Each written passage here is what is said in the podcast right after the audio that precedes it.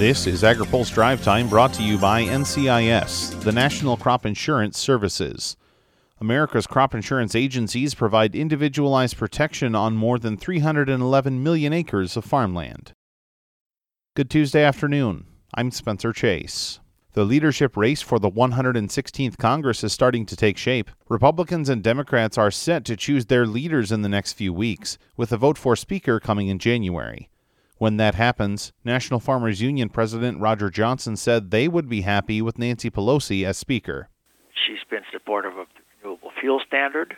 She's been a strong advocate of country of origin labeling. And those are all things, so while we typically don't weigh in on races like this, it is important to kind of think about where do people stand on these issues. Johnson says Pelosi would give free rein on ag policy to Collin Peterson, the Minnesota Democrat expected to take over the House Ag Committee in January. History has shown that she has basically full faith, total trust in Collin Peterson. And I've met with Collin in the past, and he has told me that he basically has a free hand to do what he wishes with the Farm Bill.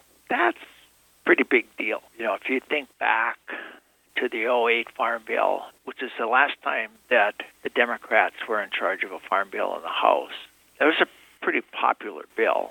It was a bill, by the way, that she got passed twice over presidential veto. Pelosi is a California Democrat recently elected to her 14th term in Congress. She previously served two terms as Speaker from 2007 to 2011 and is the only woman to have ever held the office. Johnson says NFU will stop short of offering an endorsement of Pelosi, as the group doesn't typically get involved with internal party leadership races.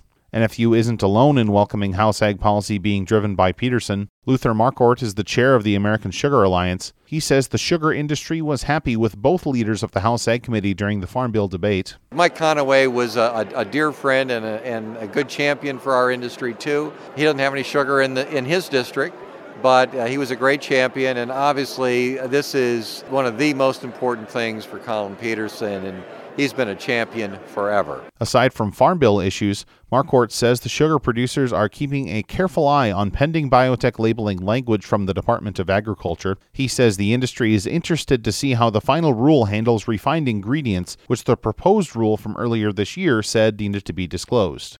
Markwart says that shouldn't be the case. If you had to disclose, you would be implying that there are differences in the product where none exist. We are hopeful that the department will have a pathway for things like sugar and high fructose corn sweeteners and some soy oils that if uh, it doesn't contain the, the DNA or protein, uh, we do not have to disclose. We don't want to confuse consumers. USDA is expected to publish a final rule on biotech labeling by the end of the year. Finally, today, the Environmental Protection Agency is set to begin rulemaking to address emissions requirements for heavy duty trucks. Acting Administrator Andrew Wheeler announced the decision at the agency's headquarters in Washington today. Bill Wehrum is the agency's assistant administrator for air and radiation. He tells reporters the existing language is due for an update. Been almost 20 years since we last issued a set of standards for this type of vehicle, so it, it's definitely about time. The world, you know, has has changed in a lot of ways over those 20 years. Uh, you know, one thing we know is that these types of vehicles can be made cleaner lower emitting. And part of what we'll look into as we progress through this rulemaking is opportunities to do that. Wehrum says the agency does not have specific emissions reduction targets. We're at the very beginning of the rulemaking process, and part of what we intend to investigate as, as we work on the proposed rule is you know, what are the emissions reductions opportunities and how can they be implemented and how would that translate into a different standard? EPA will now begin work on a proposed rule, which will then be subject to public comment before drafting a final rule. Now, here's a word from our sponsor.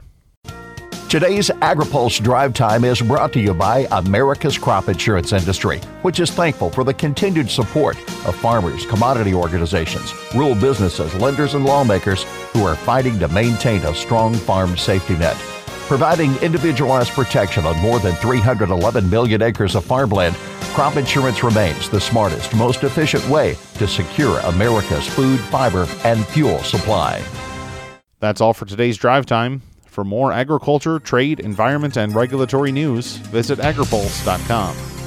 Reporting in Washington, I'm Spencer Chase.